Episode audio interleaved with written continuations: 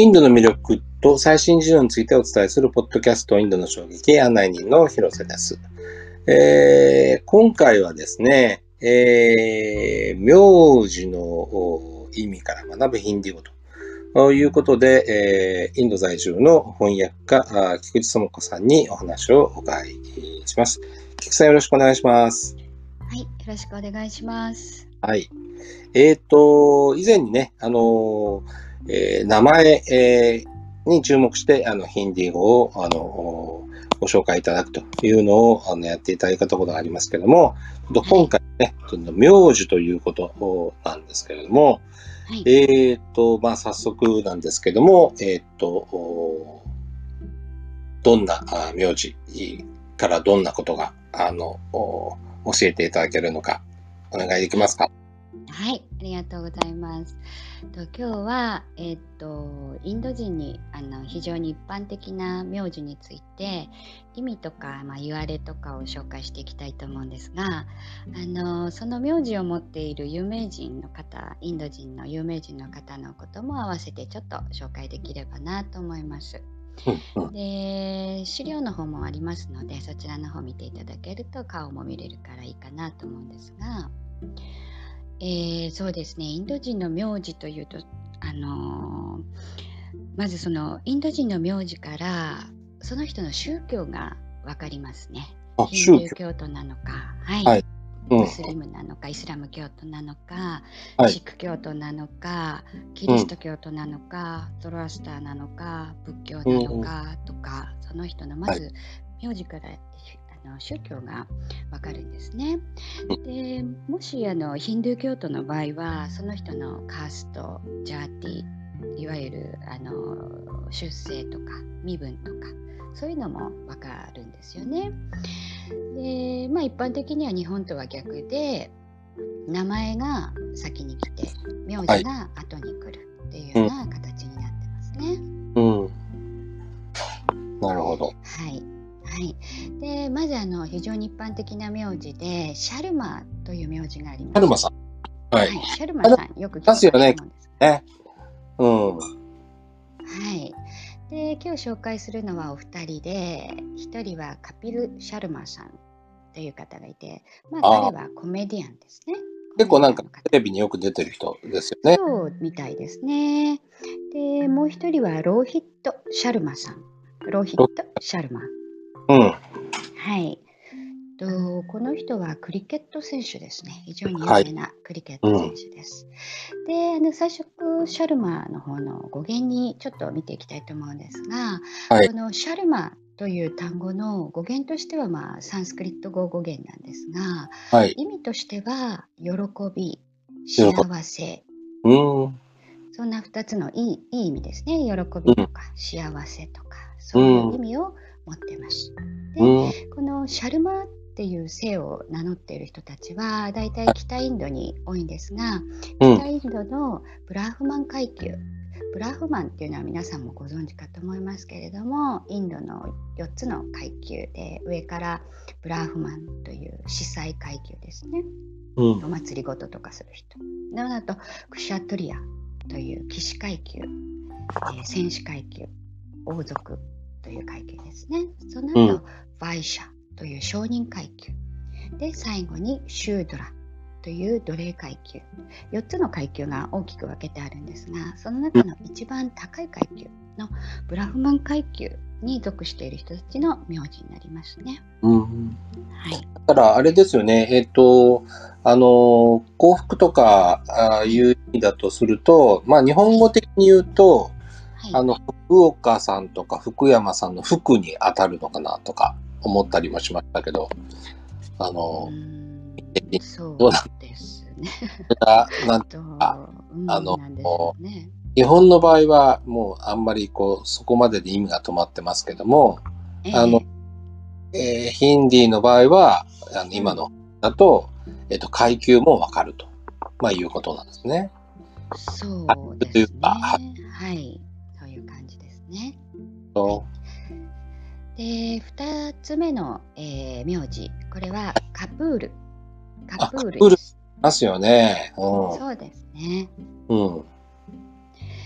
で、今日紹介するのは3人なんですが、はいラージ・カプール、リシカプール、うんカリスマ・カプールという3人の、えー写真を用意してみました。はいえーこの3人みんな俳優さんなんですね。ボリウッド、インド映画の俳優さんで、うん。あのボリウッド界にはカプールファミリー、まあ、カピカプール家系の方がいてあの、まあ、この家系の俳優の方がすごく多いっていうのもあるんですよね。うん。うん、他にもたくさんいらっしゃいますね。うん。はい。でリシカプール、はい。そういえば、あの、最近亡くなった人ですよね。ああ、そうですね。あうんそうですね。亡くなってしまいました。あの、イルファン・ハンもね、えっ、と、亡くなって、あの、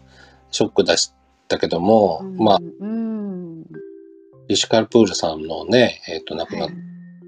残念だったっていう感じしますけど。そうですね。非常に有名な俳優さんですよね。うんたくさん映画にも出てらっしゃって。うん。はい。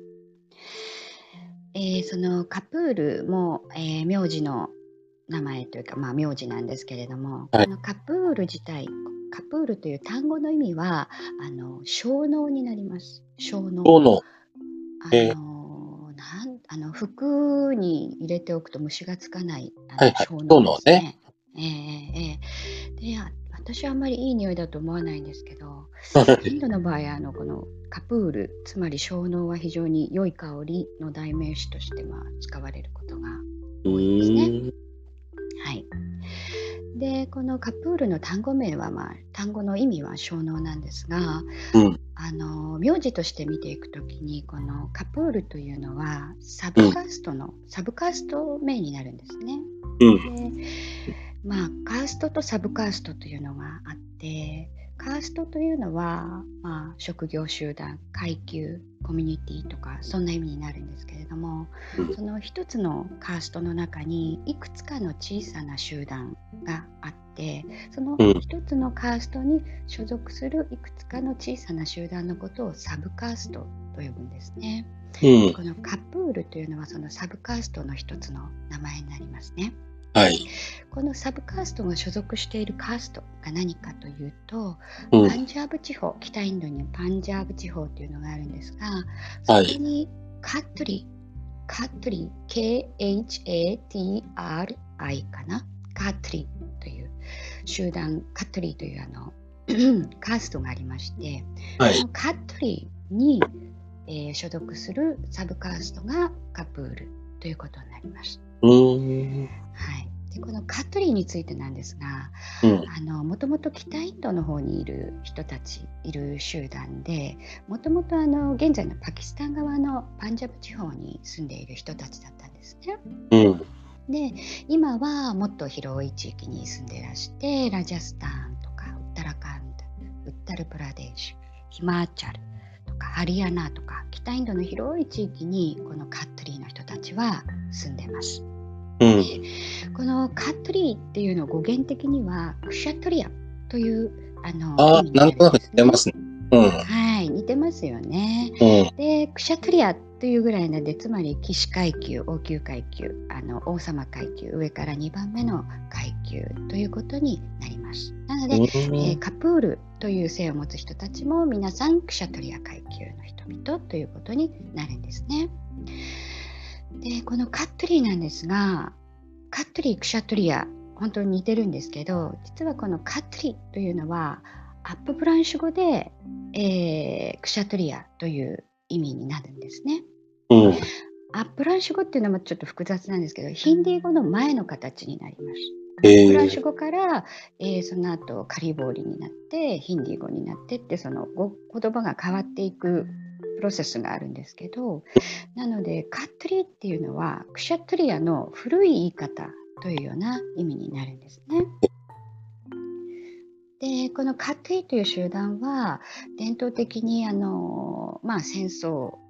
主導したり国家を守ったりというその戦士階級でも結構こう上の方の集団だったというふうに、えー言われてますね。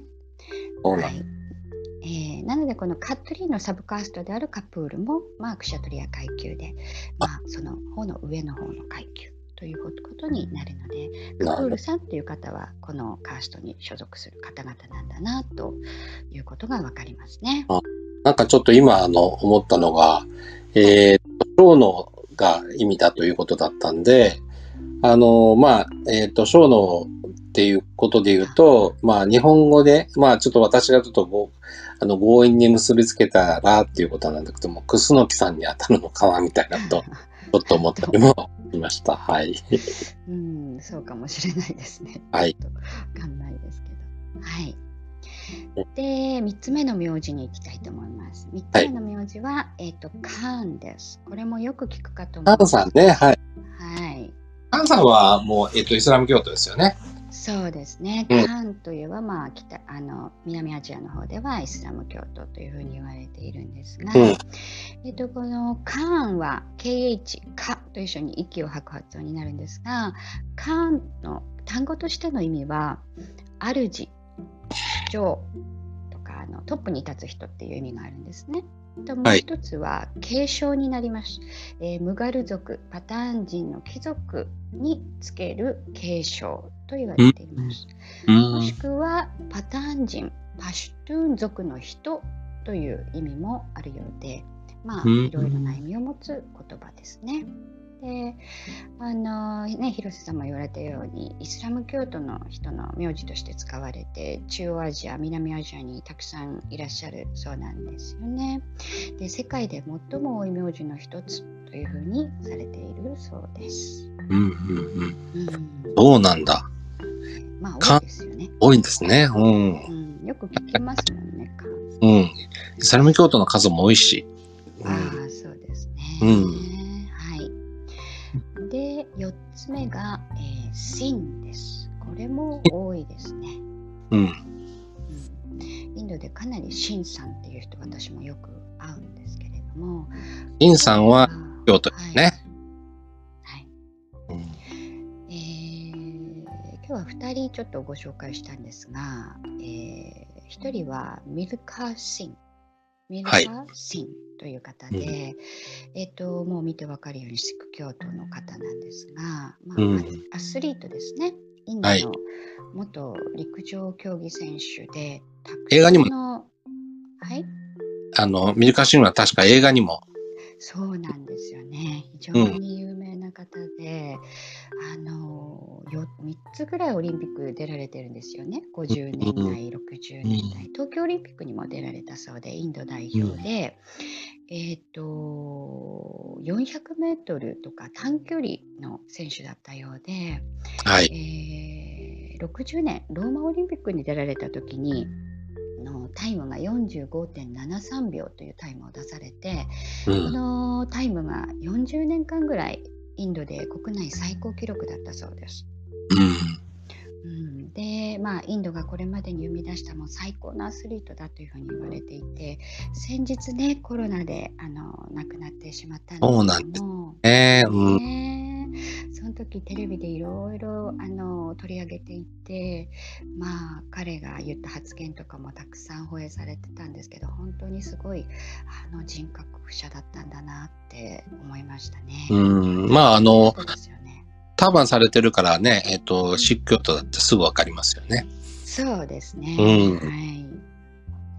い。で、まあ、あもう一人おしらあのご紹介するのは、ラジェンドラ・シン。はい、方なんですね。まあ、この方もあの知ってる方の間では非常に有名な方で、はい、えっと、川とかの自然の保護主義者あの、はい、まあ、運動家のような方で、うん、えー、ラジャスタン州の7つの川をこう蘇らせた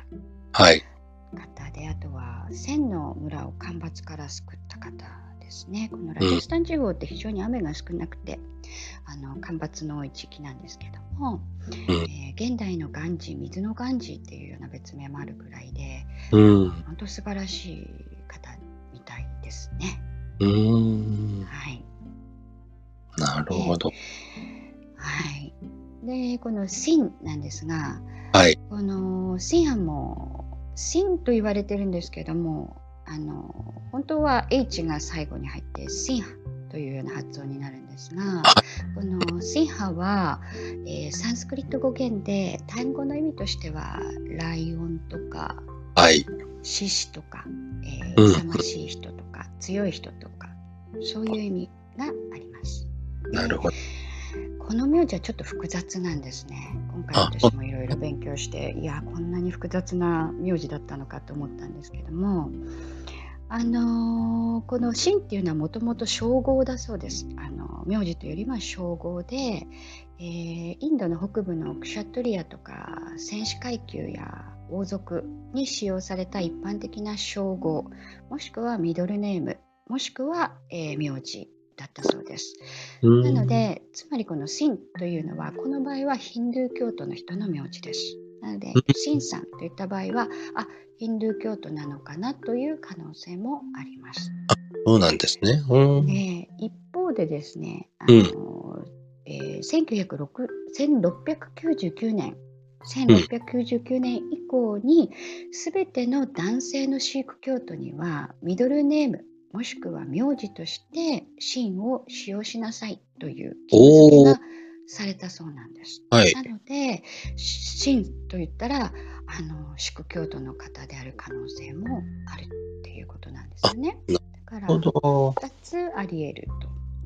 でそしてさらにあの複雑なことにはこのシンという名字はヒンドゥー教徒のブラフマン階級も名乗る場合があるのでシンと聞いてあこの人はクシャトリア階級に、まあ、関係していることな方なのかなと決めつけることはできずもっと一つ上のブラフマン階級である可能性もあるということなんですね。なるほど。でさらに もっと複雑なのは、はい、あの指定カーストとかあの、はい、3番目の階級のカーストである売者承認階級。なんかも含むもっと多くの階級の方々のヒンズー教徒も神を名乗ることがあるということであのとにかくこの神ってなるともうあのインド人に広く使われている名字になるので、あのまあこれだけ聞いてどういうあの所属なのかなっていうのをその場で分かることは難しいかもしれないですね。顔つきとか出身とかをあの見て、まあ分かるっていうのはあるかもしれないですけどね。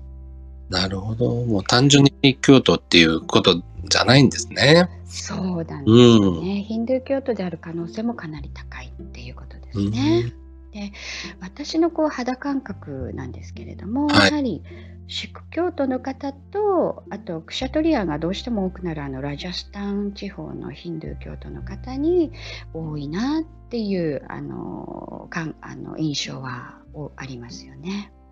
なるほど。はい。そうなんですね。はい。で、えー、最後が、えー、バルマですね。このバルマさんというのも本当によく私の周りすごい多いですね。あ、そうなんですか。はい。はい。うん。で、あ、で、国会一つ挙げたのは、マハデービー・バルマという、あの、まあ、女性の20世紀を代表する北インドの、えー、女性詩人で、えー、文学者の方なんですけれども。はい。あの、あの、エリアですね。えあのヒンディ文学の方のあの非常に有名なあの女性の詩人になりますね。ねはい、でバールマーのあの言葉自体の意味というのがあの意味というよりはやはりカーストの集団名になります、バルマー。別に何か単語の意味があるというのではなくて、カーストの集団名で、で、このカーストに所属しているのは、カーヤストとか、さっき挙げたカットリーとか、そういうカーストの人たちがバルマーを名乗るということになります。で、バルマーに所属するカーヤストとかカットリーでカットリーは先ほどあの紹介してあのクシャトリア階級ということを紹介したんですがこのカーストがどういうカーストかというと、えー、まあ、あの同じくクシャトリア階級であの騎士階級戦士階級ではあるんですがあの行政とかあの統治とかをあの司るカーストで、えー、ブラフマン階級の人もいるんですね。そういうあの複雑なあのカーストです。だからカーヤストっ言われたらブラフマンの人もいるしクシャトリアの人もいるけれどもどちらかというと官僚タイプの仕事を昔からしているという感じの、えー、カースト職業集団になりますね。なので、一般的にワルマーというとあの高いカーストの人なのかなという感じになるんですが、うん、あのこのワルマーもかなり複雑で一方で非常にそのワハデビ・ワルマーもカーヤストの人だったんですが、うん、一方であのダリット不可植民の人とか指定カーストの人とか OBC、えー、アダーバックワードカーストと呼ばれるあの低カースト低いカーストの人たちもあの名字として使っているという事実があるので、うん、ワルマーさんと言った時にそっちのカヤシトとかカトリーの人なのかもしくは OBC とかダリットの人なのかっていうのはちょっとわからない感じになっていますね。でまあシンとかこのバルマーからも分かるというかちょっと見えてくるんですがなんかこう名字から宗教とかカーストが分かると言っても上のカーストの人も下のカーストの人も使っている名字というのもかなりあるので非常に複雑なんですよね。うん、で上のカーストを示す名字っていうのは下の人がどんどん使い始めてどんどん変化していくっていうような文化もあるようなので、あのどんどん難しくなってきているのかなというあの印象ですね。うん。で最後にあの別にあのクマールについて紹介したいなと思うんですけれども、はい。えー、このクマールというのはあの普通に単語の意味としてはクマールの意味は息子とか王子とかそういう意味になります。うん、でこのクマールというのは男性なんですがこれの女性版クマーリーという単語があります。はい、でこのクマーリーという単語は、えー、同じように娘とかなんだろう王女様プリンセスとかそういう意味になるんですね。なのでこのクマールとかクマーリーっていうのが名前とかつまりファーストネームで使われる場合は、まあ、この通りの意味を持つお名前ファーストネームになるんですが、はい、えー、もう一つのクマール・クマーリーの使われ方としてあの名前と名字の間にミドルネームとして入れられたりクマール・クマーリーを名字として使うっていうことも特に北インドでは多いんですよね。はい、でこの名字としてあのクマール・クマーリーをどうして使うのかっていうのはこのインドの名字がカーストとかジャージとかと深くこう結びついているっていうことが原因になるんですよね。あのまあ、名字を言った時点で自分の所属のカーストが分かってしまうあの社会システムになっているのであのもしその名字を言わないでその代わりにクマールとかクマーリーというのを名字にしてしまえば自分のカーストが分からないという状況になるからなんですよね。でこのカーストの低い人たちっていうのは自分の名字から、えー、自分の所属が分かってしまったりするとあの差別を受ける可能性もあるわけなんですね、まあ、職場とか学校とか。なので名字を名乗らない名乗りたがらないっていう傾向もあります。なので名前の後にクマールと男性の場合はクマール女性の場合はクマーリーをつけて名字は表記しなかったり言わなかったりっていうケースもあります。なるほど。いや、なんか本当、えっと、名字を考えるって、考えていくだけで、本当いろんなことが、あの、見えてくるし、あの、わからないこともいっぱいあるっていう感じですね。そうですね。でまあ友人とこの前も少し話していて例えばそのナレーシュ・ワルマーっていう人が男性がいたとしてこの、まあ、ワルマーは別にそんな低い言いたくないっていう名前でもないんですけど例えばナレーシュ・ワルマーという人が例えばいたとしてワルマーを明らかにしたくない場合、まあ、ナレーシュ・クマールという本人が自分でクマールをつけてあの名乗るもしくはもう大学とかの名簿とかにもそういう名前で登録してしまうというのもありますね。もしくはもう親があの自分の名字がちょっとと思った時点でナレーシュクマール・ワルマーという名前を最初から付けておいて本人はナレーシュクマールまでしか名乗らないっていう場合もありますよね。まあ、同じように女性だったらあのその代わりにクマーリっていうことになりますよね。例えば、まあ、ラクシュミなんとかさラクシュミ・バンサルさんとかって、まあ、バンサルって別にそのひどいひどいっていうかそそういうあれではないですけども例えばラクシュミ・バンサルさんという方がいて自分の名字を言いたくなかったら私はラクシュミ・クマーリーだというクマーリーっていうミドルネームもしくは名字を足してラクシュミ・クマーリーというふうに名乗るっていうこともあの非常に多いというふうに、えー、聞きますね。あの、まあ、最後になりますけど、この、えっ、ー、と、名字について、えっ、ー、と、まあ、あの、もう少し、あの、こういうことを調べてみたいなとか、あるいは、あの、えー、ヒンディのことを知らない方に、こういう点を気気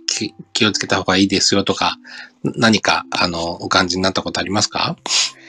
うん、なんか私も今までは、まあ、この名字の人はこういう、あの、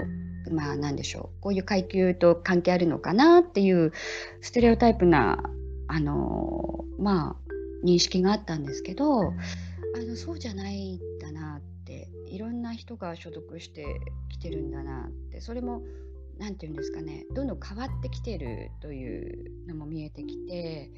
なんかこういうところからインド社会もどんどん変わっていくのかなんかこうカーストに縛られないというかちょっとこうそういうポジティブな方に取ればあのそういうなんか力強さみたいな文化の強さっていうんですかね自分で名字を変えてしまうという。あのっていうのを感じましたね。はい、わかりました、えー。今回もどうもありがとうございました。はい、ありがとうございました。